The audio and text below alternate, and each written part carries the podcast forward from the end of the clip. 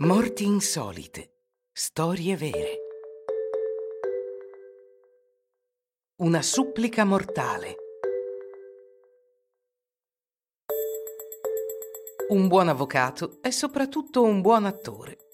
È difficile convincere un tribunale quando si borbotta a voce bassa, con le mani dietro la schiena e gli occhi a terra. No, bisogna saper portare la voce, impadronirsi della scena. La ringa deve essere accattivante e far rabbrividire i giurati, come se fossero immersi in un sordido thriller.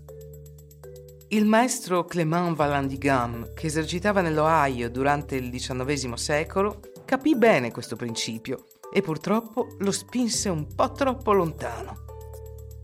Fino a che punto un buon avvocato è disposto a spingersi per dimostrare l'innocenza del suo cliente?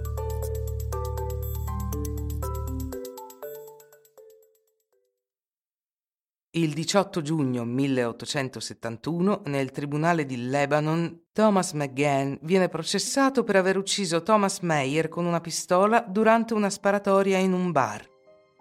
Il signor McGann può stare tranquillo perché Clément Vallandigham, avvocato e deputato del Partito Democratico, è alla sbarra per difenderlo.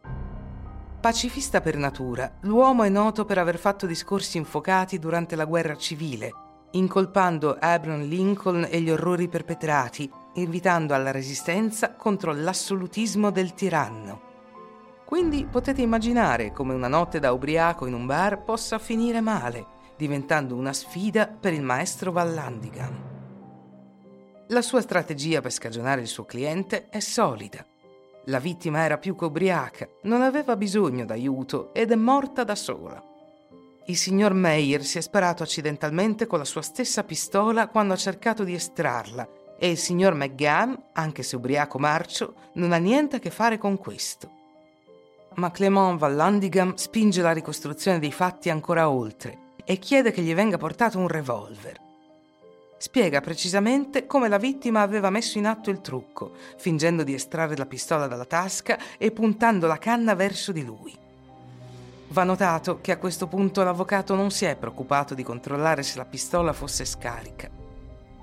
Quando ha premuto il grilletto, tutta la stanza è stata spaventata da un botto e un proiettile è penetrato nel suo cranio. Dopo l'immediata interruzione del processo, il caso fu trasferito alla contea di Montgomery, dove Thomas McGann fu finalmente assolto. Tanto di cappello a Clément Vallandigham, che ha dimostrato con un edificante senso del dettaglio che sì, si può davvero morire per sbaglio con la propria pistola.